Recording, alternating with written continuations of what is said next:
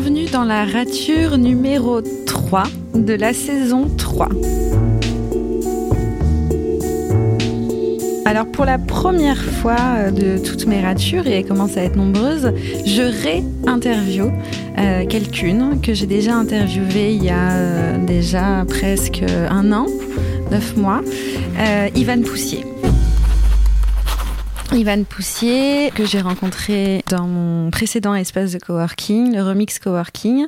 On est devenu partenaire de travail, acolyte. On a créé un projet qui s'appelle le Toucan Project, un atelier d'empouvoirment pour reconnecter les femmes à, à l'écriture.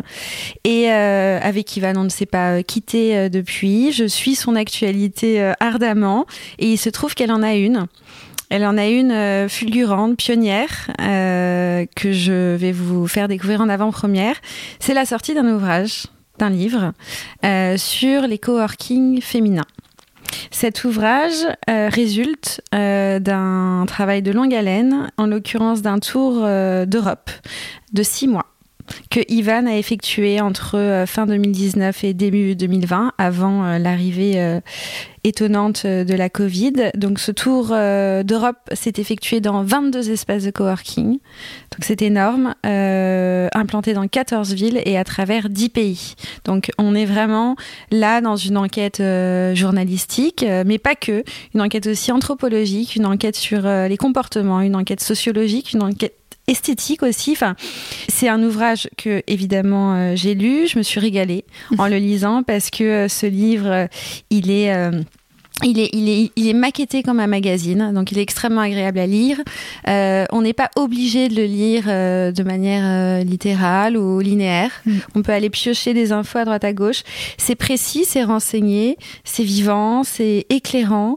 et pour moi, ça constitue euh, rien de moins qu'une révolution euh, dans le monde euh, des coworking et quelque part de l'entrepreneuriat au féminin. Donc pour toutes ces raisons, j'ai tenu vraiment à réinterviewer Ivan parce qu'elle mérite largement d'être entendue, qu'on lui donne la parole et notamment pour la force de ses idées. Vous allez voir, dans son livre, elle parle de la révolution de velours, de concepts novateurs comme euh, Systopia, euh, qu'elle nous expliquera plus tard. Elle parle aussi de travail inclusif, enfin autant de notions qui euh, sont euh, clés aujourd'hui dans le monde du travail pour pour, pour, pour que les femmes s'y sentent bien et s'y épanouissent. Donc, Ivan, bonjour.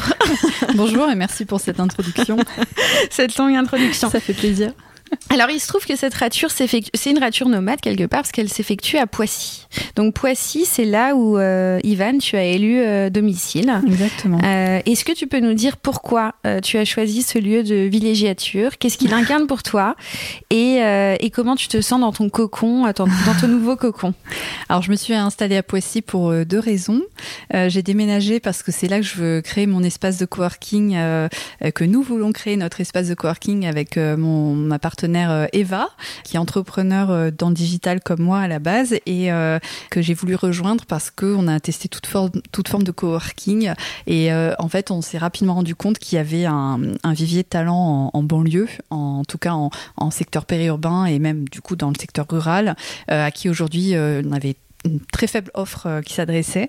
Et donc nous, ça nous a motivés tout simplement parce que moi, j'ai beaucoup d'admiration pour, euh, Eva, dont je parle euh, dans mon premier article de blog sur Medium, et avec qui j'ai pu très tôt, en fait, initier une relation de vraiment de co-développement entre entrepreneurs, quelque chose que j'ai retrouvé au, auprès de personne d'autre euh, et pas, à tout le moins, pas auprès d'hommes entrepreneurs. Et donc la deuxième raison, c'est qu'en fait, Poissy porte une symbolique qui est très, qui est méconnue et c'est euh, quand j'étais à, Zurich en novembre 2019, en lisant le Philosophie Magazine euh, hors série sur les femmes et la philosophie, que j'ai découvert euh, que Christine de Pisan, au Moyen Âge, avait fini sa vie à Poissy qui a énormément de d'institutions religieuses et donc y avait euh, tout, tout un tout un tissu tout un tas de de, de, de monastères euh, et, euh, et donc de, de, femmes qui, euh, qui qui vivaient là donc les les les EHPAD et les maisons de retraite de l'époque pour les, les religieuses et les aristocrates et en fait Christine de Pisan a écrit La Cité des Dames alors elle n'était pas féministe à proprement parler mais c'est une des rares femmes écrivains euh, du Moyen Âge qui nous soit parvenu jusqu'à nos jours, euh, dont les textes nous soient parvenus. Et dans la Cité des Dames, elle explique que euh, les filles sont à l'égalité des garçons et que si on prodiguer une éducation aux petites filles, aux jeunes filles euh, du même ordre que celle qu'on prodigue aux, jeunes gens et aux petits garçons, en fait, euh, il n'y a aucune raison pour laquelle, aucune différence pour lesquelles elles devraient démériter et au contraire, euh, ça, ça, serait vraiment d'intérêt public. Et donc ça, c'est une prise de parole forte qui, qui, qui, qui, est pour moi très ancrée dans ce territoire euh, qui est l'adjectif relatif à la ville de Poissy. et je trouve cette symbolique très forte parce que même Eva, qui habite depuis plus de dix ans à Poissy, ne savait pas que Christine de Pisan avait écrit La Cité des Dames. Et donc Christine de Pisan, aujourd'hui, elle a une avenue à Poissy. Elle a donné son nom à la médiathèque. Et c'est tout. Et en fait, à travers notre projet, ce, livre, donc Sœur d'armes, le projet de coworking euh, qui va s'appeler Ada Coworking, etc., euh, on veut aussi euh, mettre en avant des figures de femmes inspirantes, quelque part des rôles modèles et des, euh, des thought leaders, donc des, des leaders intellectuels de, la cause des femmes, pourquoi pas à travers les époques, parce que finalement, euh, aujourd'hui, quel beau moteur d'empouvoirment et pour, pour une entrepreneur, pour une artiste, euh, que de savoir que bah, finalement, elle n'est pas seule et que le, chemin il a été déjà préparé par d'autres avant. Et on a besoin je pense de s'inscrire dans ce, dans ce sillage ou dans ces héritages. Donc pour moi il y a, y a un lien fort avec le territoire euh, de, de, ce fait. Est-ce que euh, est-ce que tu as pensé les choses aussi dans, dans, dans cette espèce de binarité entre l'ouest et l'est? Parce que à l'est mm. je sais qu'il y a déjà des espèces de coworking qui sont implantées. D'ailleurs c'est beaucoup plus développé à l'est a priori sauf si je me trompe que à l'ouest. Est-ce que ça aussi tu avais cette, euh, cette volonté de t'implanter dans un mm. territoire encore un petit peu vierge de, de coworking ou, ou moins, moins, moins, moins ancré dans cette culture-là? Oui, alors c'est une culture plus vaste qu'on va dire euh, le, en termes d'analyse territoriale, on va plutôt parler de d'espaces collaboratifs ou de tiers-lieux parce qu'en fait les coworking euh, c'est très proche du mouvement des des hackerspace, des euh, Fab Labs, des makerspace. Enfin, il y a tout le mouvement maker donc do it yourself où on peut trouver comme comme à comme à Montreuil ici Montreuil donc des endroits où tu peux aller toucher une machine à bois, fabriquer des choses vraiment dans la culture maker donc artisanale avec des, des machines-outils et des machines industrielles, euh, fabriquer des choses. Euh, après les hackerspace et ce monde plus plus geek lié au code ou à la robotique, on, on en a jusque dans l'Ouest parisien, mais c'est vrai que c'est un mouvement un peu plus populaire, peut-être plus axé, mais que je connais mal, euh, en tout cas euh, peut-être plus visible dans l'Est parisien. Il y a aussi tout un tissu associatif qui est pas le même entre l'Est et l'Ouest parisien. Et dans l'Ouest parisien, on a d'autres formes d'entrepreneuriat peut-être plus plus individuelles ou des femmes entrepreneurs qu'avec Eva qu'on commence à bien bien connaître et, et fréquenter, qui va être de l'entrepreneuriat individuel. Euh, des mompreneurs. Une mompreneur n'a pas besoin d'un Fab Lab pour, euh, pour, pour, pour, créer ses productions ou, vendre des services. Par exemple, dans le coaching, tu n'as pas besoin. Euh. Donc après, il y a des choses. c'est peut-être moins développé que dans le cœur de la métropole parisienne et on est très attentif à identifier voilà qui, qui, fait quoi et aller parler aussi aux autres espaces mais c'est sans doute moins développé que l'Est parisien, oui, je suis d'accord. Alors ton ouvrage, euh, donc je dévoile le titre, même si tu l'as dévoilé euh, rapidement, s'appelle Sœur d'armes. Donc c'est un titre euh, assez euh, éloquent, je trouve. Euh, est-ce que tu peux nous expliquer pourquoi tu as choisi ces deux mots mm. clés, ces deux mots porteurs de sens ah Qu'est-ce qui, qu'est-ce qui raconte de ton, de ton ouvrage? Alors c'est Sœur d'armes au pluriel, mais comme ça s'entendait pas, j'ai rajouté le sous-titre Des femmes en quête d'espace de coworking d'un genre nouveau euh, que j'ai pas réussi à traduire pour la version anglaise. Mais euh, alors Sœur d'armes, c'est vraiment un livre sur la, sororité dans le futur du travail et, et, avec cette pluralité, donc à la fois la pluralité des femmes et de, profils que l'on rencontre dans, ces lieux, et la pluralité finalement de concepts, hein, parce que parmi les questions avec lesquelles je suis partie dans mon tour d'Europe, dans la problématique, il y avait bah, est-ce qu'on assiste à l'émergence d'un modèle européen? La réponse est non ne lisez pas le livre, vous avez la réponse. euh, et, et, finalement, aujourd'hui, euh, la, la, sororité est vraiment sur le devant de la scène et fédère euh, énormément euh, les femmes qui, qui s'engagent en fait pour, en fait elles-mêmes. Hein, enfin, c'est vraiment de, de l'empouvoirment au féminin qui s'engagent pour trouver une meilleure place dans la société, une place plus juste, une place qui leur revient, une place plus, plus équitable.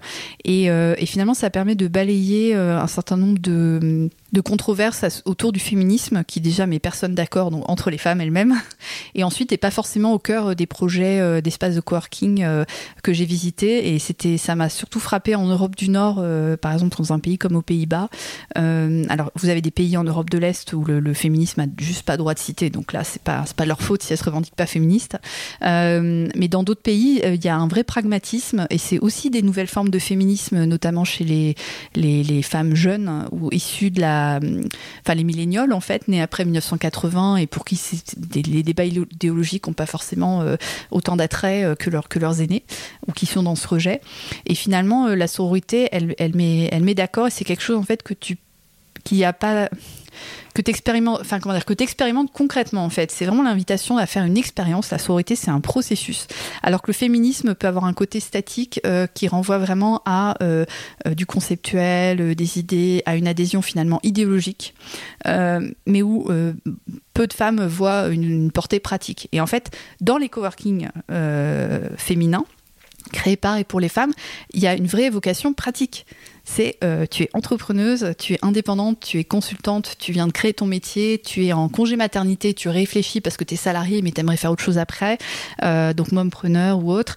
Et ben en fait, tu as besoin de réponses pratiques, tu as besoin de parler avec des femmes qui sont déjà dans l'action, qui sont déjà entrepreneurs, tu as besoin de trouver des prestataires, donc euh, une graphiste, une photographe, échanger avec d'autres experts du marketing digital, que sais-je, trouver un ou une comptable qui parle digital, parce qu'ils sont pas souvent très bilingue, pareil pour les avocats. Euh, et donc, euh, en fait, la, sororité, elle s'exprime dans l'action, en fait. Euh, on te demande pas d'adhérer de, à un, concept ou à une posture idéologique. Mm. Donc ça, pour moi, c'est très puissant. Et, et c'est là où les, les, femmes que j'ai rencontrées en Europe du Nord avaient une culture hyper pragmatique. Mm. et, et, alors, un fait assez rigolo, c'est que le phénomène, quand je l'ai cartographié, il est présent dans les grandes capitales de la mondialisation en Europe. Hein. donc ça tourne entre Paris, Londres, Berlin et Zurich aucun problème. Mais on est très présent et parfois en, les pionnières ne sont pas dans la ville capitale, mais dans les capitales économiques, qui sont souvent des villes portuaires. Donc, euh, ça intègre Gdansk en Pologne, qui est précurseur en fait sur Varsovie.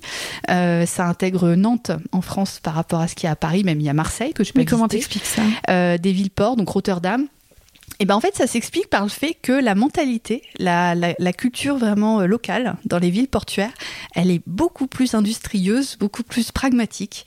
Et c'est vraiment ce que me résumait euh, une, une jeune entrepreneuse à Rotterdam. Euh, c'est nous à Rotterdam, on est des gens super pragmatiques. tu fais un truc, tu la ramènes pas. si ça marche, à la fin du mois, tu as ton salaire. si ça marche pas, il faut que tu fasses autrement. Donc tu, tu, tu te perds pas en fait en débat idéologique. Et c'est vrai qu'en France, on a peut-être plus cette culture latine où on discute, on palave, on palave, on, a raison, on fait des tables rondes et tout. Et, euh, j'en ai une autre euh, qui était euh, qui venait des États baltes et qui était à Copenhague qui me dit mais tu sais moi c'est des débats de de, de, femmes qui sont qui s'asseyent et qui, discutent. Enfin et, ça c'est quelque chose qu'on retrouve dans Girl Boss, le, bouquin autobiographique de, de, de Sophia Amoruso, la, la, créatrice de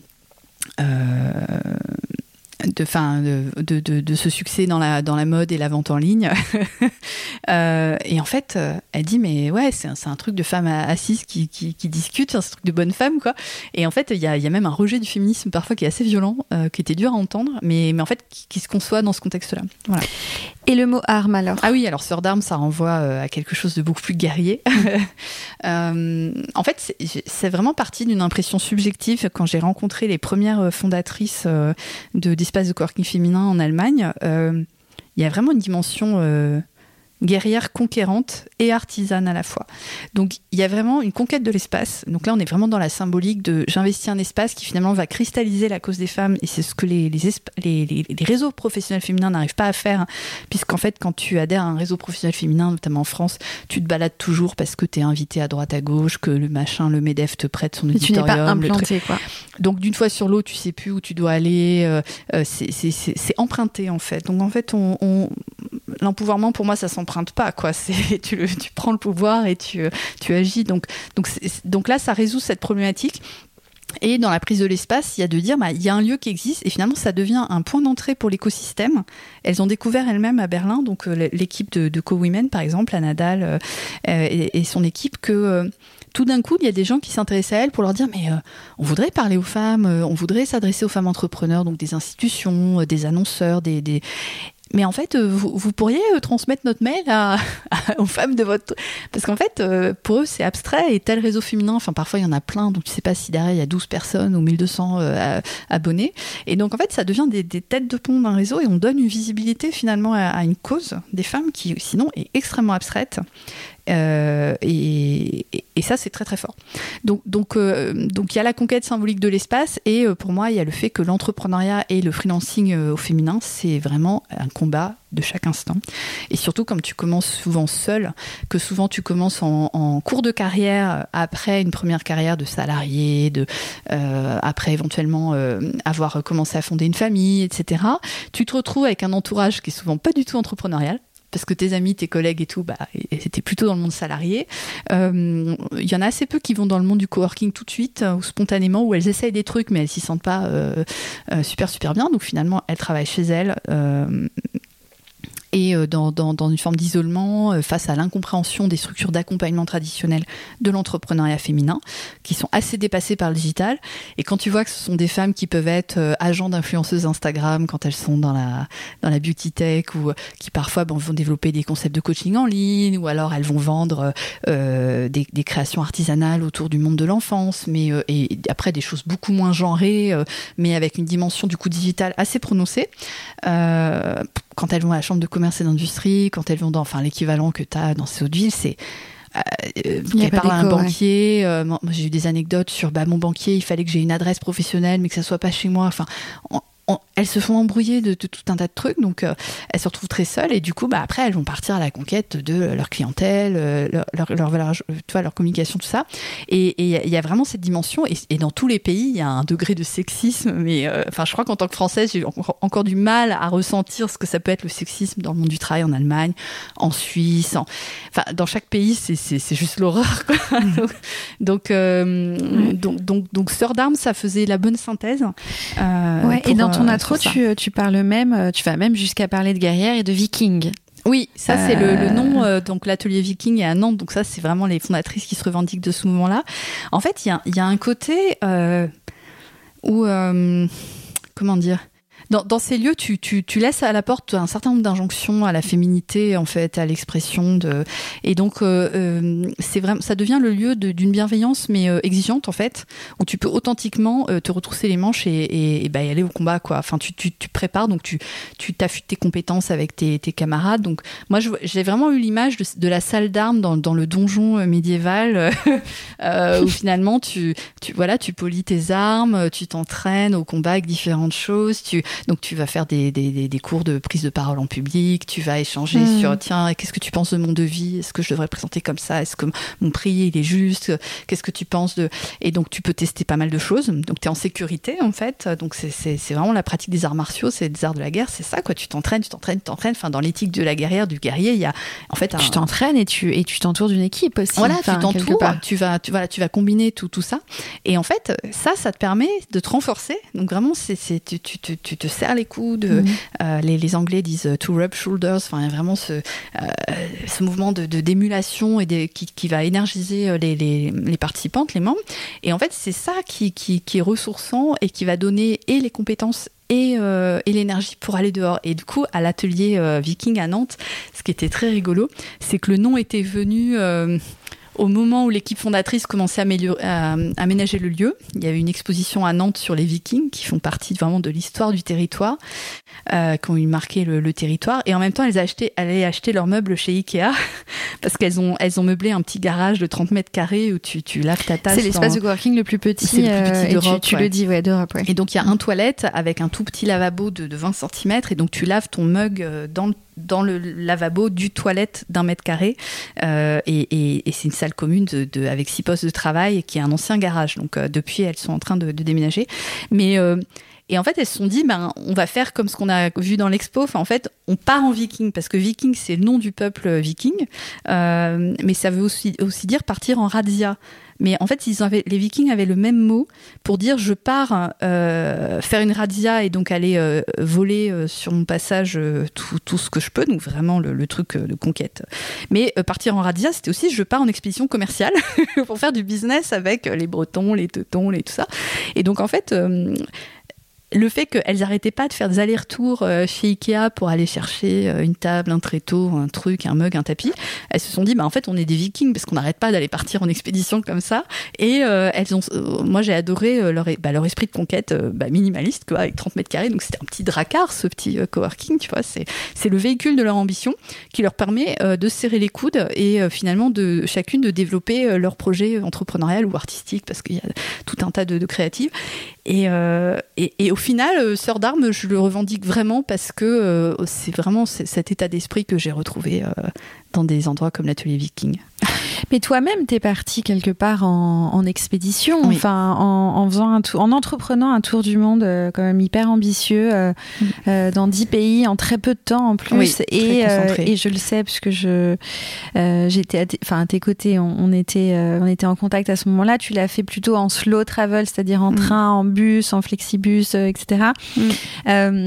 Euh, comment tu l'as vécu, toi, cette expédition Et surtout, euh, pourquoi tu as tenu à ce point-là à, aller de manière mm. aussi exhaustive mm. euh, dans les figures plurielles du, du coworking féminin? Alors la première réponse c'est Instagram, euh, sous-titre tout le monde ment. et, euh, et, donc en fait c'est incroyable parce qu'en fait tous ces espaces, alors toutes les, les, les équipes euh, des coworking féminins sont super communicantes. Euh, elles, ont toutes des, des, comptes Instagram plus magnifiques et magiques les uns que les autres qui donnent vraiment envie d'y aller. Et vraiment sur le modèle de ce que fait The Wing aux États-Unis. Et en fait j'étais pas forcément convaincue et même euh, d'y aller euh, m'a convaincue que voilà les photos étaient un petit peu euh, un petit peu des fois mensongères. Euh, et c'est marrant parce qu'après en discutant entre avec les fondatrices, elles avaient entre elles d'un pays à l'autre des fois des visions distordues quand elles quand elles se connaissaient pas. Elles avaient une vision distordue du, succès des autres alors qu'en fait c'était purement de, de l'image quoi. donc donc tout le monde essaye de, de créer un modèle économique viable de coworking féminin, ce qui est pas simple. Et en fait tu peux tu peux carrément euh, enjoliver euh, la réalité. Et, euh, donc, donc, en fait, y aller a très vite fait sens par rapport à ce qu'on peut trouver en simplement en faisant de la recherche en ligne et, simple, et ce qu'il y a sur place. C'est vraiment éclairant pour, pour analyser ce qui fonctionne ou pas. et l'autre aspect, c'est je m'inscris vraiment dans, dans la tradition du, du Tour d'Europe, hein, le grand tour des aristocrates au XVIIIe siècle, mais qui a aussi eu des données plus également, enfin, qui s'est accompagné d'une autre tradition qui est le, les, les, les Tour de France ou d'Allemagne ou d'Europe du compagnonnage. Et euh, pour moi, euh, et je parle vraiment pas des, sœurs d'armes, de cette figure des guerrières comme, comme d'une figure euh, belliqueuse ou hargneuse, qui serait une autre, une image déformée d'un féminisme qu'on revendique pas du tout. mais vraiment de se dire qu'on est des makers aussi, des makeuses à notre, à notre façon. Et en fait, c'est aussi en allant voir ce que font les maîtres euh, dans le compagnonnage, il y a l'idée que tu, vas peut-être mettre 10 ans avant de maîtriser ton, artisanat, ton craft, euh, parce que tu, vas te former auprès des meilleurs maîtres de ta discipline. Donc, si tu veux devenir tailleur de pierre, tes compagnons, et pendant 10 ans, tu vas être avec que avec les meilleurs compagnons, les meilleurs euh, maîtres, tailleurs de pierre de ta, de guilde, de ta profession. Et, ça, ça rejoint la notion de passage du labeur à l'ouvrage, décrit par la française Laetitia Vito dans son ouvrage qui analyse cette transformation actuelle du travail et finalement, aujourd'hui, même quand on est freelance du digital, comme, on devient son propre patron, sa propre patronne, euh, et alors encore plus après quand on est entrepreneur et qu'on a une équipe, euh, bah, en fait, on, revient à des valeurs de l'artisanat. Et donc pour moi, développer ma propre expertise euh, sur le coworking féminin en vue d'en créer un euh, pouvait pas se faire juste à distance. J'ai vraiment eu besoin d'aller parler aux créatrices, mais aussi à leurs membres, à leur équipe, et de voir au quotidien comment elles le font. Et pour de l'hospitality management, puisque finalement, en un sens, le coworking, pour qu'il soit opérant, opérationnel, c'est la même chose que gérer un hôtel, un restaurant, un bar, euh, une boîte de nuit. Enfin, c'est l'hospitality management. Euh, faut ouvrir le matin à une certaine heure, faut sortir les poubelles, sinon ça devient vite problématique. Faut réparer les pannes. Euh, enfin, il y a toute une dimension de gestion d'infrastructure. Ensuite, faut gérer l'équipe, faut gérer les membres il faut gérer les flux. Si tu fais des locations de salles de réunion, si tu fais des privatisations de l'espace, tu as, aussi toute une gestion de flux, donc encore la notion d'espace-temps, parce que tu gères des usages qui vont être euh, pluriels hein, sur la journée, sur la semaine. Euh, et donc là, il y a quand même une dimension euh, liée à l'infrastructure que tu peux complètement occulter si tu te reposes que sur les sites web et Instagram. Euh, et, ça, pour que ça arrive et pour que ça fonctionne, bah, il faut des artisanes qui, tous les jours, mmh. tu vois, ouvrent la boutique, vont tourner la boutique, etc. donc, donc, donc le Tour d'Europe, il se justifie aussi très largement pour ça. Est-ce que tu peux juste nous dire un mot sur le choix du, euh, du slow euh, travel, si c'est comme ça que tu l'appelles? Euh, Est-ce que c'est un souci économique, écologique? Pourquoi tu as choisi quand même de manière assez fortement Oui, ça a été au moins un tiers, un tiers, un tiers. Donc j'ai dû faire un tiers de, de train qui est mon, mode de transport privilégié, un tiers de, de, de bus, euh, longue distance, notamment bus de nuit, euh, qui était une bonne, euh, une bonne alternative pour certaines destinations et sur laquelle j'avais des idées reçues et finalement qui s'avérait hyper confortable et conforme à ce dont j'avais besoin. Et peut-être un, un, petit tiers en avion pour des raisons pratiques et d'océan à traverser parfois. mais par exemple, quand j'ai pris l'avion de, pour aller de Gdansk à, Uppsala, donc au nord de Stockholm, il y a une partie en bus que j'ai fait, comme c'était un, aéroport low cost. Et après, par contre, j'ai fait tout, tout en train de Uppsala, Stockholm jusqu'à Copenhague euh, au Danemark par exemple. Alors j'aurais pu reprendre un avion, mais donc j'ai vraiment essayé de partager comme ça. Et donc en fait, ça c'est c'est un choix euh, lié au. Je pense qu'il y a un temps de la transformation quand tu voyages comme ça et que tu fais le tour d'Europe. Enfin, c'était ma première expérience de digital nomade. Donc ça permet aussi de prendre la mesure de l'espace que tu parcours. Alors que l'avion ne permet pas de saisir cette distance-là en réduisant le temps. Et ensuite, pour moi, c'est plus performant parce que c'est plus facile de travailler dans le train, clairement. En plus, à l'étranger, ils ont du Wi-Fi. Donc là, tu prends la mesure du retard de la France, mais euh, euh, j'ai jamais aussi bien travaillé que dans mon bureau euh, mobile entre Gdansk et Varsovie en, deux heures de, TGV polonais. Là, je me suis, je me suis pris une grosse claque quand même. Donc je me suis dit que si je, si je quittais la France, j'irais peut-être travailler là-bas en Pologne parce que c'était hyper hyper performant.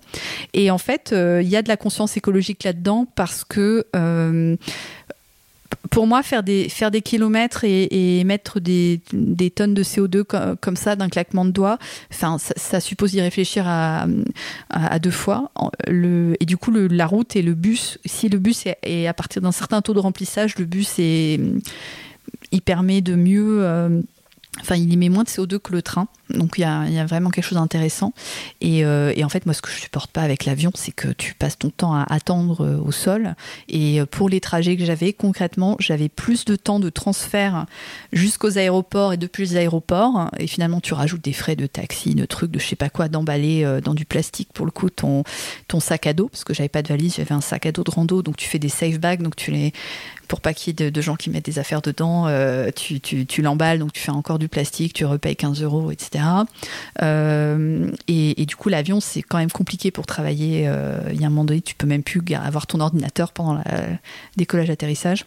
Donc, donc plein, de, plein de raisons pratiques, mais au final, ça, ça, a permis de trouver, ouais, un, j'aime bien l'idée de slow travel parce que ça permet de trouver un tempo euh, de comprendre où, tu te situes, bah, où, où situe ton corps dans l'espace et voilà, et ça redonne sa vraie dimension européenne et sa vraie lettre de noblesse autour d'Europe en fait.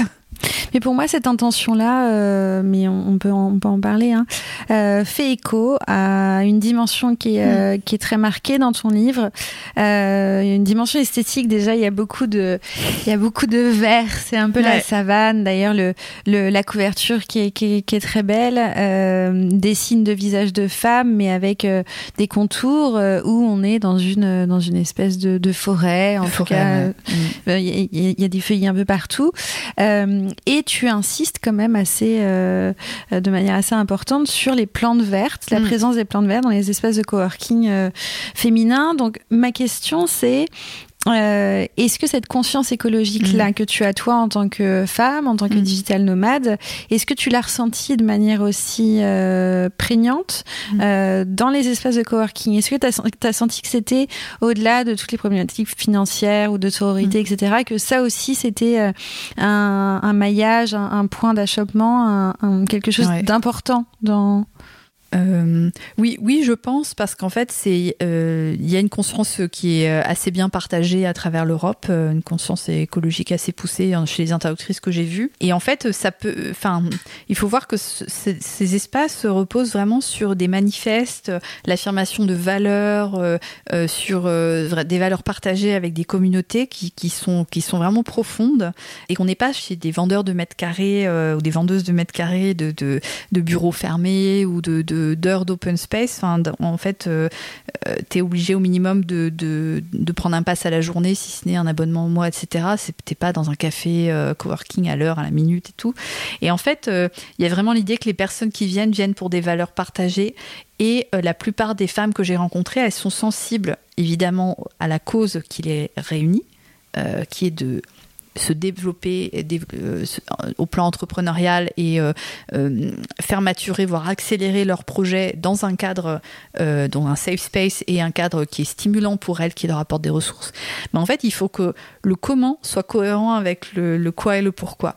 Et le, et le comment, c'est que bah, ces femmes-là sont plus sensibles au zéro déchet, au recyclage, à, tout ce qui peut être mis en œuvre, au véganisme énormément, donc aussi parce que c'est un phénomène métropolitain, donc on retrouve une sociologie euh, de femmes souvent assez diplômées, euh, en tout cas dans les centres urbains très éduquées, euh, et, donc qui sont attachées à ça, où effectivement, pour elles, il faut que la cohérence, elle soit intégrale.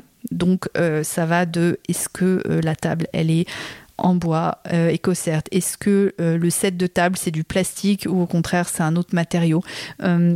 Quand on mange, est-ce que c'est des gobelets en plastique quand on fait des apéros, ce qui est absolument pas euh, acceptable en fait, euh, parce que euh, je pense que c'est lié à une forme pas forcément conscientisée, mais d'écoféminisme en fait, tout simplement, que dans le monde dans lequel on, vit a opprimé et opprime encore les femmes et, mène à la destruction de la planète qu'on sait. Et aujourd'hui, on peut complètement réconcilier les deux en se disant que, bah, en tant que femme, on a aussi une, responsabilité dans, l'avenir de la planète, mais du coup, comme nous-mêmes en tant, en tant que objet d'oppression, euh, on, veut être traité différemment et finalement reprendre le pouvoir sur le cours de notre existence, c'est aussi à nous de, redresser euh, les choses euh, pour, pour l'avenir de la planète et, et l'humanité. Et donc, pour, en fait, les deux vont assez facilement de pair même si c'est pas conscientisé dans des termes écoféministes, mais en fait c'était assez flagrant dans ce que j'ai vu. Et même quand t'as pas beaucoup de budget et que tu vas acheter tes meubles chez Ikea et autres, bah, ça t'empêche pas de prendre un thé et un café bio, que chaque membre a, son mug au lieu d'avoir des gobelets en plastique. Enfin, il y a, en fait, il y a plein de choses qui, sont hyper frugales et qui fonctionnent bien en tant que telles. Mmh. Et du coup, ça c'est aussi un choix. Mmh.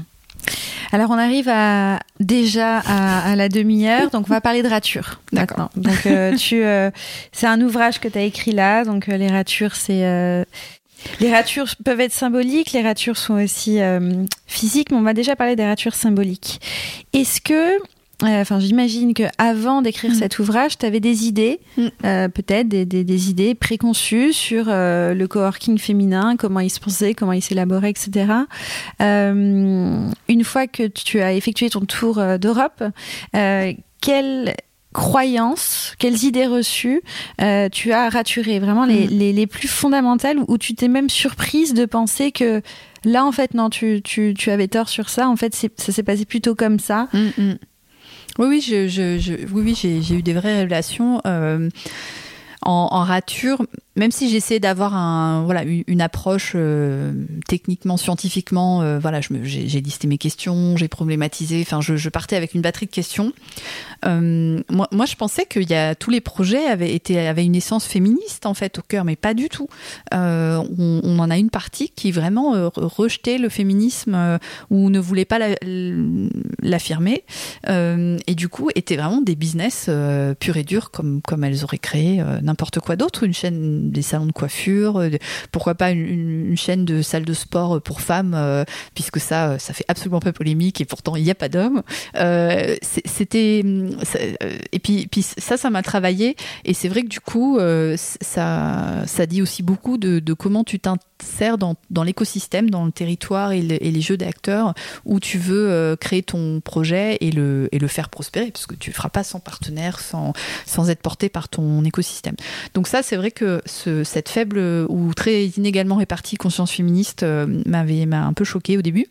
Euh, Non, et l'autre, l'autre grosse révélation, c'est que moi, je suis vraiment, euh, ouais, du coup, je me suis pris, euh, je, me suis pris quand même deux refus hein, sur les sur les, les 22. Enfin, normalement, j'aurais dû visiter au moins deux autres euh, deux autres lieux. En fait, il y a un rejet du coworking qui est complètement de l'idée de, de, coworking, du concept de coworking ou de la qui est complètement galvaudé. Et donc en fait, euh, il y a deux espaces de coworking que j'ai essayé de visiter à Londres, dont un qui m'a dit nous ne sommes pas euh, un coworking, vous trompez d'adresse, euh, allez frapper à la porte de nos concurrents si vous parce que nous sommes un social club un social and business club. Et là, du coup, je me suis dit, ah ouais, super. Donc, tout ce que disent tous les magazines, euh, la presse généraliste, la presse économique, etc., depuis que ce truc existe depuis X années ou X mois, euh, ils disent un, tantôt coworking, tantôt club. Moi, j'y allais parce qu'il y a une pratique de travail dans un open space un certain nombre d'espaces-temps en fait dédiés à ça. Donc effectivement, si elle a un bar à ongles, un, café, une salle de sport, je comprends que son concept est beaucoup plus vaste que le coworking. Et finalement, c'est là où tu te rends compte que le coworking, au sens de lieu pour bien travailler, entouré de, ses pairs, euh, il n'était pas au cœur de leur projet. Donc euh, bah, moi, j'ai dû intégrer ça. Euh, et en fait, mais les autres il y avait souvent quelque chose à côté de coworking pour une partie de l'échantillon d'études. Euh, en fait, l'idée c'est que le, coworking s'est tellement généralisé qu'il a pris des formes euh, multiples euh, et certaines très caricaturales. En plus, au moment de mon tour d'Europe, on était ben, dans le sillage du scandale autour de WeWork, donc aussi le fait que c'est devenu assez connu même si beaucoup de gens savent toujours pas qu'est-ce qui s'y passe vraiment. Mais c'est connu sous l'angle de WeWork et du fait que finalement ça, ça, marche peut-être pas aussi bien que ça devrait vu les scandales financiers qui entourent cette industrie. Parce qu'en fait c'est très dual et donc euh, euh, le monde du coworking se divise en deux. Tu as le monde du coworking euh, vraiment capitalistique, secteur immobilier, on vend des mètres carrés, des gros projets à des boîtes, etc. Donc ça se compte en milliers de mètres carrés et WeWork. Voilà, donc c'est pas forcément très c'est une industrie, donc euh, c'est pas forcément très chaleureux, très humain, très euh, voilà. Donc les, femmes ils se sont pas toujours très très bien là-dedans. Euh, et à côté il y a le coworking indépendant, qui sont vraiment des artisans et c'est des projets qui viennent des territoires c'est un ou une créatrice, souvent, ou une équipe qui commence par un petit lieu, c'est des petites surfaces, ça n'a rien à voir. Et là, tu as des communautés. Et donc, et donc c'est des communautés de coworking. C'est pas des L'espace vient après, en fait. L'espace n'est que le support ou le terreau euh, de la communauté qui se déploie. Et donc, à partir de là, euh, déjà, va communiquer sur ça. C'est assez euh, ésotérique pour le grand public. Tant que tu l'as pas vécu, tu peux vraiment pas te rendre compte des mérites que c'est. Et donc, si en plus tu dis que c'est ça, mais au féminin, alors que pour femmes ou pensé par les femmes, pour les femmes, mais ouvert à tous. Donc, euh, ouais, en fait, il n'y a pas d'hommes, mais bon, c'est femmes, personnes non binaires, euh, on est dans, toutes les expressions, formes d'expression de genre. Euh, et il se trouve que parfois, il y avait un homme. Voilà, mais tu peux des fois pas être vraiment membre. En fait, tu peux venir si tu es associé à une femme qui est vraiment membre du truc. Bon, et donc en fait, ce qui m'a un peu choqué, c'est que il y a un problème de visibilité de ce secteur que moi j'essaye de rendre visible justement des, des coworking que j'appelle féminins, mais en fait ça prend au moins six formes. J'ai dégagé six modèles types. Et finalement, elle-même, elle rejette ça. Et en fait, quand tu le retires même du nom de ton espace, t'envoies pas le même signal au marché et à tes clients potentiels. Donc moi, mon projet s'appellera Ada Coworking. Le mot coworking est moche. Euh, c'est un mot en plus très galvaudé qu'il faut aussi faire de la pédagogie dessus. Mais euh, si on, si on l'efface maintenant et si on l'éclipse, j'ai quand même des doutes sur, euh, sur, sur l'avenir de voilà d'un secteur ou d'une offre vraiment, vraiment visible. Est-ce qu'il n'y a pas une autre rature quand même que je crois que tu évoques plutôt à la fin de ton livre mhm. sur les points d'amélioration par rapport à la diversité? Est-ce que tu n'as pas été Mm. Est-ce que tu pensais pas, en allant dans ces espaces de coworking, euh, rencontrer plus de diversité, qu'elle soit euh, raciale, euh, mm. sexuelle, de genre, etc. Est-ce que, est-ce qu'à ce niveau-là, il y a eu une petite rature ou une grosse rature dans, ta réflexion? Oui, c'est vrai que. Bah là, c'est moins le, ouais, la rature que le coup de blanco, quoi. Enfin, c'est, enfin, quelque chose de vide, quoi, comme une page vide dans le, parce qu'en fait, moi, je m'attends voir à, voir toutes sortes de femmes, comme dans des réseaux féminins, tu croises toutes sortes de femmes. Euh, et il y a quand même un endroit. Alors, il y a une dimension culturelle. Hein, tu as des pays où tu pas des minorités ethniques euh, aussi visibles euh, racisées, donc avec des couleurs de peau très marquées que, par rapport à d'autres. Donc, c'est normal quand tu vas en Pologne ou aux Pays-Bas. c'est pas voilà, déjà les populations sont, on va dire, moins diverses que par exemple en France ou au Royaume-Uni. Mais, mais au-delà de ça, c'est vrai qu'à un moment donné, je me suis posé la question et surtout il y avait un décalage entre les photos des sites web des coworking et les femmes que je croisais effectivement. Donc tu as beaucoup de sites web où tu vois oh une femme voilée euh, euh, donc Europe du Nord, oh une femme asiatique Paris, qu'est-ce que qu'est-ce que tu vois d'autre Oh une femme métisse ou noire ou, donc donc et puis en fait quand tu y es tu es entre blanches et tu te dis mais tiens bon alors j'ai quand même rencontré des personnes non binaires, j'ai rencontré un homme trans donc qui avait fait une transition F2M et qui le revendiquait puisque c'est un, c'est un sociologue euh, trans qui explore la sociologie de la transidentité et du, et du corps trans, donc à Barcelone, à Coboni. Euh, et. Euh, et c'est vrai que donc donc il y avait cette altérité, mais elle était plutôt discrète. Et en fait, c'est pas vraiment une rature parce qu'en réalité, depuis, je me suis rapprochée de European Coworking Assembly qui, est, qui fédère les coworking indépendants à l'échelle européenne pour réfléchir au sujet de fond. Et en fait, c'est un problème qui est transverse à tout le coworking indépendant. C'est le manque de diversité. Euh, non, donc, donc ce, que, ce que je devrais dire, c'est d'abord que le, problème de l'accessibilité aux personnes en, en, en, situation de handicap, avec euh, fauteuil. Enfin, juste, j'ai pas compris que tout soit pas accessible euh, et pas au moins un ascenseur. Donc, il y a et et c'était pas un sujet. Donc là, je me dis, bon, il y a quand même un truc sur le handicap physique, mais après, ça peut être les autres, les handicaps invisibles ou psychiques ou la neurodiversité. Enfin, donc, là, il y avait quand même un sujet euh, qui, je pense, reflète juste ce qui se passe dans le monde du travail actuel. Euh, et parce qu'on a peut-être des populations plutôt jeunes et parce que l'entrepreneuriat n'accueille pas beaucoup de personnes en situation de handicap a priori. Mais par contre, sur le sujet de la diversité, et puis là, cette année, on était vraiment sur le. En tout cas, 2020, Black Lives Matter, mais ça dure depuis des années. C'est vrai qu'en vrai, je me suis dit non, mais euh, pour moi, c'est trop monocolore, euh, il y a un problème. Et en fait, il s'avère que ce problème, il est transverse à toute l'industrie du coworking indépendant. Oui, et euh, je crois que tu dis dans ton livre que en fait le coworking, l'entrepreneuriat, le coworking, quelque part est réservé à une certaine couche inconsciemment ou pas hein, de, de la société, donc euh, plutôt euh, CSP+, plutôt effectivement de couleur blanche, plutôt des hommes. Bon, il se trouve que maintenant il y, a de plus en plus de femmes, mais effectivement il y, a, il y, a, déjà à la base un manque de diversité dans, dans ce choix de l'entrepreneuriat. Oui, oui, et quand tu arrives en cours de carrière, bah, souvent c'est que tu as eu un bon job confortable, donc tu as des économies en France, euh, tu peux avoir le chômage quand tu as fait une rupture conventionnelle. Et donc, en fait, euh, tu, as tous aussi le capital euh, symbolique associé à la prise de risque, l'entrepreneuriat, tout ça. Et, c'est vrai que bah, dans tous les pays, et c'est vrai que c'est à Londres où il y a le plus de réflexion à l'heure actuelle autour des acteurs de European Coworking Assembly, justement, qui sont très, qui sont pour certains basés en Royaume-Uni. il y a vraiment cette idée qu'en fait, il faut donner à voir, mais à expérimenter encore une fois, à toucher euh, le futur du travail. Et c'est aussi en montrant aux étudiants euh, issus des minorités euh, que on, va, on peut leur montrer qu'il y a d'autres modes de travail et, que du coup là-dedans ils seront peut-être aussi légitimes à devenir entrepreneurs, freelance, etc. Mmh. que n'importe qui. Surtout mmh. qu'il y a un nouveau pétrole qui s'appelle le code, où enfin, on est tous égaux face à l'apprentissage du code. et donc c'est vrai qu'il y a un biais, on va dire sociologique à la base. Et après, c'est des lieux ben, finalement qui, qui, qui vont euh, apporter de la valeur ajoutée à des femmes qui sont déjà dans cette démarche entrepreneuriale ou d'indépendance. Donc euh, hmm. malheureusement, euh, elles, elles, font, elles peuvent pas faire le travail que fait pas la société, mais, mais je pense que ça, c'est des. J'ouvre le livre là-dessus en fait à la fin de sur le fait que ça fait partie des défis euh, qui vont être structurelles. Pourquoi? Parce que notamment, donc ça a été porté à mon attention par euh, Bernie J. Mitchell, euh, qui est, qui est, consultant expert en fait en, marketing et storytelling des coworking et qui, qui s'investit aussi à l'échelle européenne dans European Coworking Assembly. Bah, en fait, aux États-Unis, on a non seulement eu euh, le point de départ finalement des, espaces de coworking féminins type The Wing, The Rifter, etc. Et pareil au Canada, qui, sont arrivés un peu en décalé en fait en Europe, en tout cas, qui ont vraiment euh, euh, explosé depuis MeToo en 2017. Mais en fait, aux États-Unis, tu as maintenant des espaces de coworking pour femmes noires, des espaces de coworking pour femmes latinas.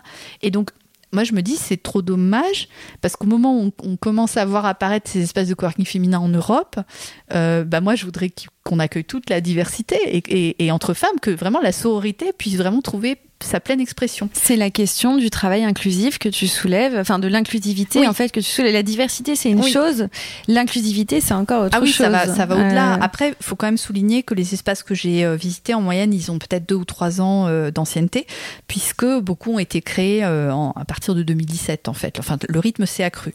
Donc ça a vraiment, vraiment ouvert en 2017, 2018, 2019. Enfin, j'en ai vu des très jeunes, j'en ai interviewé qui étaient en cours de création. donc avec cette jeunesse-là, au-delà du travail sur le concept, la marque, le positionnement, après du coup la décoration, que tout soit cohérent, les premières années, tu as tellement un nez dans le guidon sur les problématiques opérationnelles pour que ça tourne, pour trouver ta clientèle, pour euh, faire des partenariats, pour trouver des annonceurs, pour faire des privatisations, pour vendre tes salles de... En fait, tu es, déjà dans une pluralité d'activités. Je pense que c'est des questions de euh, cette fusion de l'inclusion c'est quand même des questions qui se posent quand tu as déjà un business mm. que as, qui, qui, qui atteint le point mort. Mm. Donc au bout de trois ans, hein, c'est ce que tu disais. Voilà, hein. et Deskmag, qui fait référence euh, pour ses enquêtes mondiales régulières sur la profession, explique que en général, donc féminin ou pas, un coworking, il devient rentable au bout de trois ans. Donc en fait, moi, ce que j'ai visité, c'était des baby coworking. donc des petits coworking qui eux-mêmes ont besoin, ont besoin quelque part d'aide, d'entraînement, de leur écosystème et tout. Euh, et du coup, pour qui faire le job de, de l'inclusion? Enfin, en fait, les membres vont venir un peu spontanément euh, à elle. Euh, et déjà, pour constituer une communauté de 20, 40, 100, 200 membres, euh, tu vois passer des femmes. Après, voilà, celles qui adhèrent, qui souscrivent, etc. c'est donc donc il y a ce que ce que certains appellent le, biais de la fondatrice, qui vaut aussi chez les fondateurs, c'est que tu, surtout quand tu es fondatrice en solo d'un espace de coworking, tu attires des gens qui te ressemblent. Et donc, si tu es une expatriée dans une métropole européenne, tu vas plutôt attirer des expatriés. Euh, si tu es une, si es une locale, enfin, en fonction, ou si tu voilà, si es une femme plutôt senior, si tu es plutôt digitale, tu vas, tu vas spontanément attirer, et en large majorité, des profils comme toi. Mhm. Et, et, moi, du coup, y a, avant même de me poser la question d'inclusion, parce que du coup, j'ai mis plusieurs mois à maturer ma réflexion pour arriver à me poser cette question qui était quand même un gros angle mort, mais chez moi aussi, j'ai pas voulu le voir tout de suite parce qu'en fait, ça pose une vraie question de de l'exemplarité des femmes, en fait. Euh, ça, c'est la question qui fait mal. euh, tu devrais pas accepter que ton espace ne soit pas accessible aux handicapés, tu devrais en louer un autre. Après, si tu que ça, tu fais comment? Parlons maintenant de rature euh, physique, de, de, de, de, vraies ratures d'écriture. Euh, donc, comment, comment tu Comment tu t'y es pris dans ton processus d'écriture euh, Donc tout à l'heure, tu as évoqué le fait que tu avais préparé des trames de questions. Mm. J'imagine euh, que tu as posé de manière récurrente pour faire des, euh, des études mm. chiffrées, etc. Mais est-ce que dans ton, dans ton écriture à proprement dit, donc parce que je sais que tu as tout écrit toute mm. seule et très bien, est-ce que tu as raturé des choses? Est-ce que tu as utilisé des carnets? Est-ce que tu as dessiné des choses? Comment tu t'y es prise pour, pour élaborer ta pensée? Oui, alors il y a, oui, il y a au moins trois types de supports. Le premier, j'ai un méga support euh, Google Doc qui fait 200 euh, pages. Il y a toutes mes notes euh, prises sur le vif, donc les interviews quand j'ai pu les, mener ou quand je les ai retranscrits, parce que parfois je les ai fait de mémoire, je les ai retranscrits dans la foulée. et il y a mes, mes observations look and feel où systématiquement je m'asseyais et je prenais en note ce que mes cinq sens me donnaient comme information. Et déjà de formuler, mais avec des phrases, hein. j'étais pas en train de dire plante verte, euh, slash, euh, table en bois, slash. Je faisais des phrases en entier. Donc déjà, ma, j'ai forgé ma plume à décrire des espaces.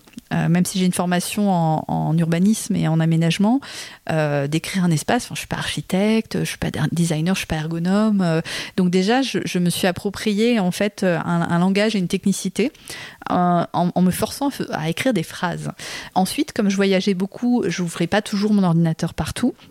Donc là, mais mon calepin Moleskine m'a permis de jeter des idées euh, sur un mode un peu jetable, enfin de d'écrire des coups de gueule, de commencer à me dire tiens mais qu'est-ce que je pourrais raconter sur la sororité, à sortir des phrases. Euh, donc parfois c'était une demi-page, euh, mais ça permettait déjà de reformuler des questions et de d'exprimer justement des frustrations, des, surprises que j'avais et de commencer à faire bouger petit à petit ma propre pensée en fait, à vraiment penser contre moi-même. Et pour moi, ça c'est hyper important dans un, un processus tel que cette enquête. Et parce que l'idée c'était de partir avec le moins d'idées préconçues, même si j'avais une grille construite, de laisser venir des questions Par exemple, j'avais pas prévu de visiter des coworking qui possédaient des crèches ou des garderies, mais comme j'en ai trouvé sur mon chemin, dont un euh, fabuleux à Zurich qui venait d'ouvrir, j'ai saisi l'opportunité et en fait, une fois que j'ai visité, ça m'a posé trop de questions. Donc après, j'ai infléchi le cours de mon enquête pour visiter d'autres espaces qui n'étaient pas prévus au début parce que je sentais que je passais à côté de quelque chose. Et n'ayant pas d'enfant, je, voulais mieux cerner des problématiques autour de la maternité, du travail, du retour au travail, du congé mat et tout. Et donc, je me suis dit, enfin, à un moment donné, je pouvais pas occulter cet aspect qui ressortait de plus en plus. Euh, et donc, in fine, euh, le carnet m'a permis de commencer à faire effectivement des schémas parce que j'ai cherché à faire une typologie des concepts que je voyais pour expliquer cette diversité et, et arriver à à comparer ce qui est comparable en fait, euh, tellement euh, on a justement un tropisme plus euh, parent friendly, donc vraiment de faciliter la vie. et si tu as une crèche sur place, voilà, il y a plus de porosité. et j'ai mis du temps, par exemple, à comprendre que pour pas mal de jeunes mères aujourd'hui, avoir des, espaces-temps étanches, c'était une vraie frustration de se dire le matin, j'externalise mon gosse, je le lâche à la crèche, je vais bosser 8 heures, je reviens le récupérer, et puis du coup, il va dormir parce que c'est trop tard. Et en gros, on va pas profiter euh, d'un moment de complicité, d'éveil, euh, d'apprentissage ensemble.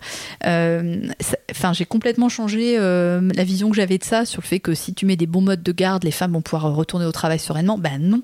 En fait, aujourd'hui, il y a une attente du, du, temps de qualité passé avec le jeune enfant, qui est la même aussi pour un certain nombre de jeunes pères, qui fait que quand tu crées un lieu où tu vas euh, vraiment penser l'expérience autour de, ces temps avec l'enfant, euh, dans la bienveillance et non-jugement. Et bien finalement, tu euh, offres une autre expérience du travail beaucoup plus équilibrée et équilibrante. Évidemment, ces modèles-là, leur superficie, leur business model, leur branding, que sais-je, tu peux pas le comparer avec un club, avec une salle de sport, un bar à ongles et un, un bar à cocktail ceux que j'ai pas pu visiter. Mais du coup, après, euh, si le projet est féministe, euh, ouvert aux hommes, pas aux hommes, avec événements, sans événements, donc au final, euh, ça, j'ai mis beaucoup, beaucoup de temps avant d'arriver à une typologie où pour moi, il y a deux curseurs.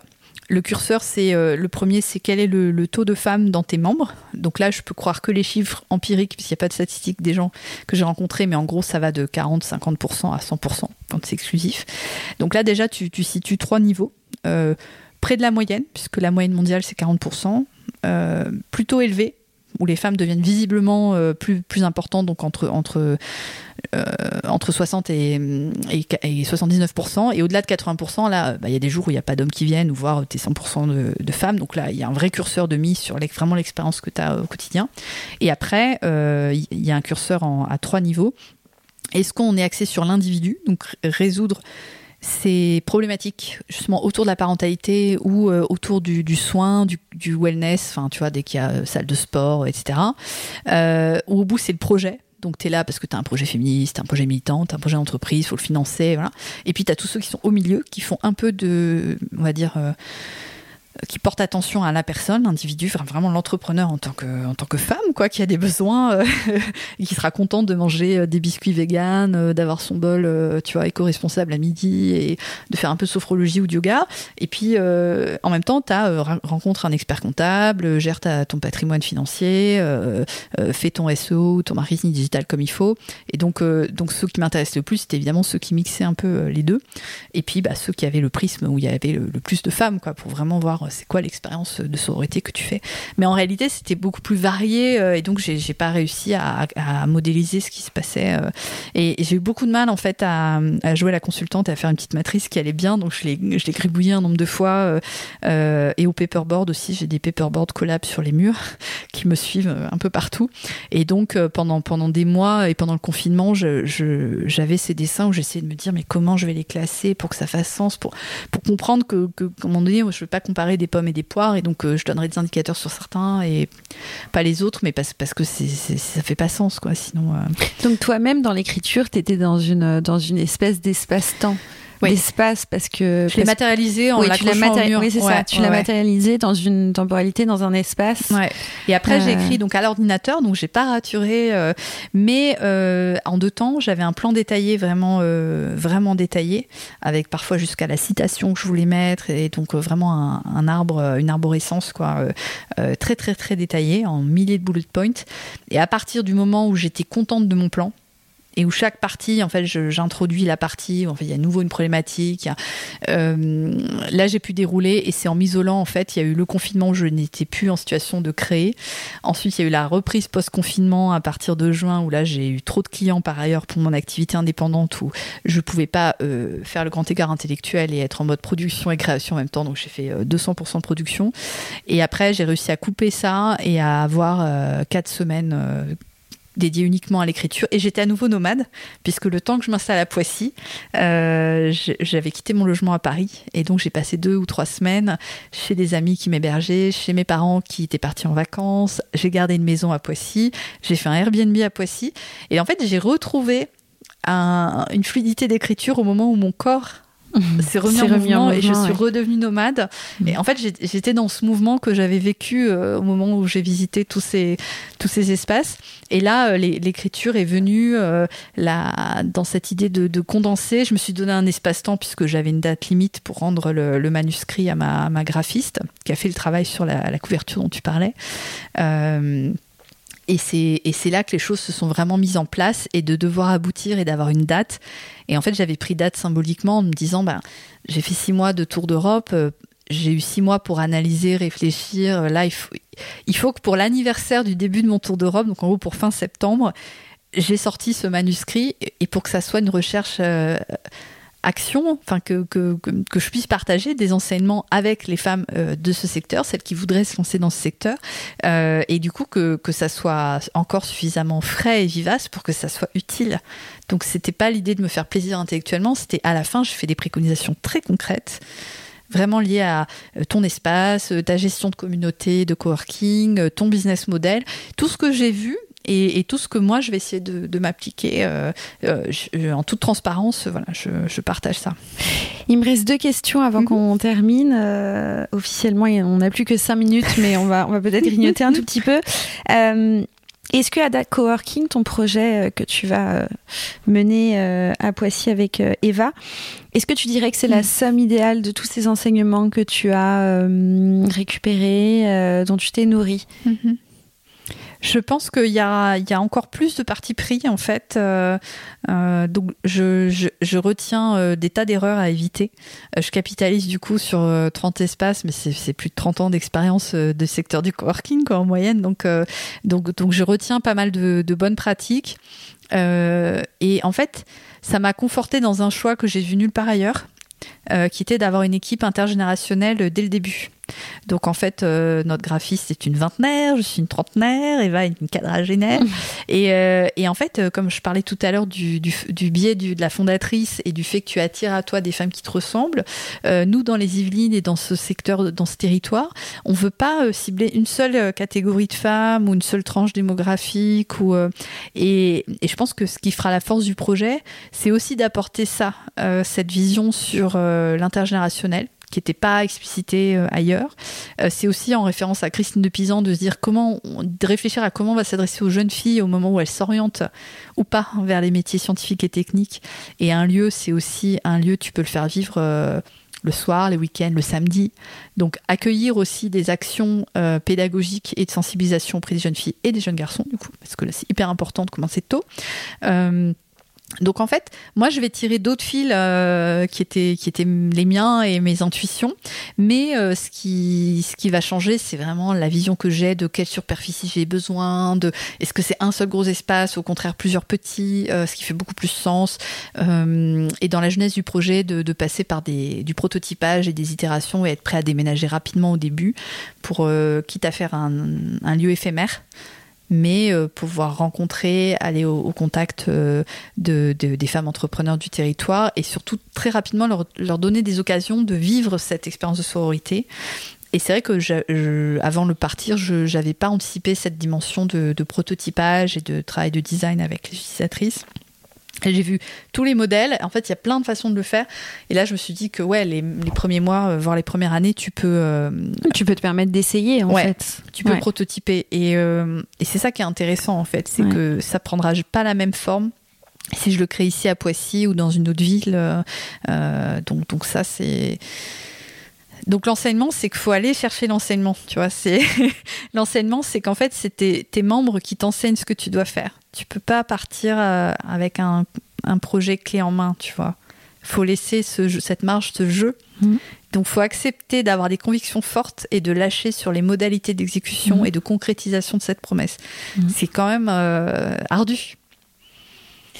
Tu nous as dit, et, c'est le cas dans, ton livre, euh, que tu as inséré plusieurs citations. Mm. Euh, et ça, ce sera ma dernière question de cette rature. Est-ce qu'il y a une citation en particulier mm. euh, que tu veux là dire pour clore cette rature qui, parlerait bien, qui résonnerait bien avec ton état d'esprit actuel, avec, avec ce que tu vas développer? Ah ok, euh, par rapport à oui oui aux, nombreuses femmes inspirantes que je cite euh, dans le livre, il y en a il y en a énormément euh, sur les différents aspects de, de, de, la sororité. Il y a, oui, il y a vraiment ce que, ce que Anna Paola Tediosi à, à Zurich chez Birdhouse exprime. Je pense que ça, c'est, c'est, c'est vraiment majeur. c'est qu'en fait, la dynamique collective est pas la même euh, quand quand il y a que des femmes dans la pièce en fait. C'est c'est il faut vraiment l'expérimenter. Donc il y a vraiment finalement on passe de la, la chambre à soi de Virginia Woolf au coworking à soi pour les, les, femmes, personnes non binaires, enfin vraiment une exception très large hein, de, de, de, de, ce qu'on appelle femmes.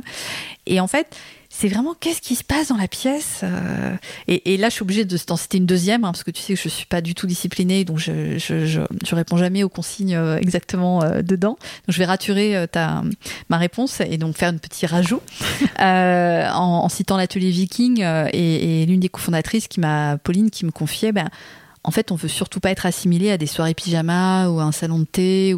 Enfin, en fait, l'idée, c'est de repousser le plus loin possible l'imaginaire du boudoir euh, ou du salon euh, littéraire, mais à l'ancienne, et vraiment d'être dans, plutôt le salon moderne euh, des, premières féministes, hein, les suffragettes. Elles se, réunissaient dans des salles. Enfin, il y a, vraiment cette filiation forte, mais vraiment d'exprimer quelque chose sur l'énergie collective qu'on retrouve bah, dans cette salle d'armes.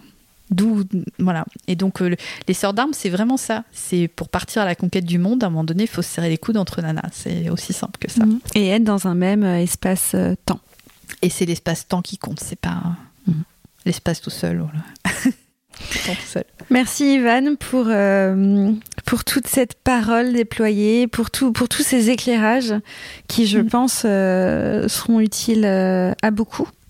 Bah merci, les pionnières, c'est pas moi, c'est Alain. Moi, j'arrive après. Oui, euh, mais tu mets un coup de projecteur sur les pionnières et c'est la première fois qu'on le fait. Donc, euh, ça nécessitait euh, d'être salué. Et d'être dit. et d'être dit. Merci, Ivan. Et à bientôt pour une nouvelle rature.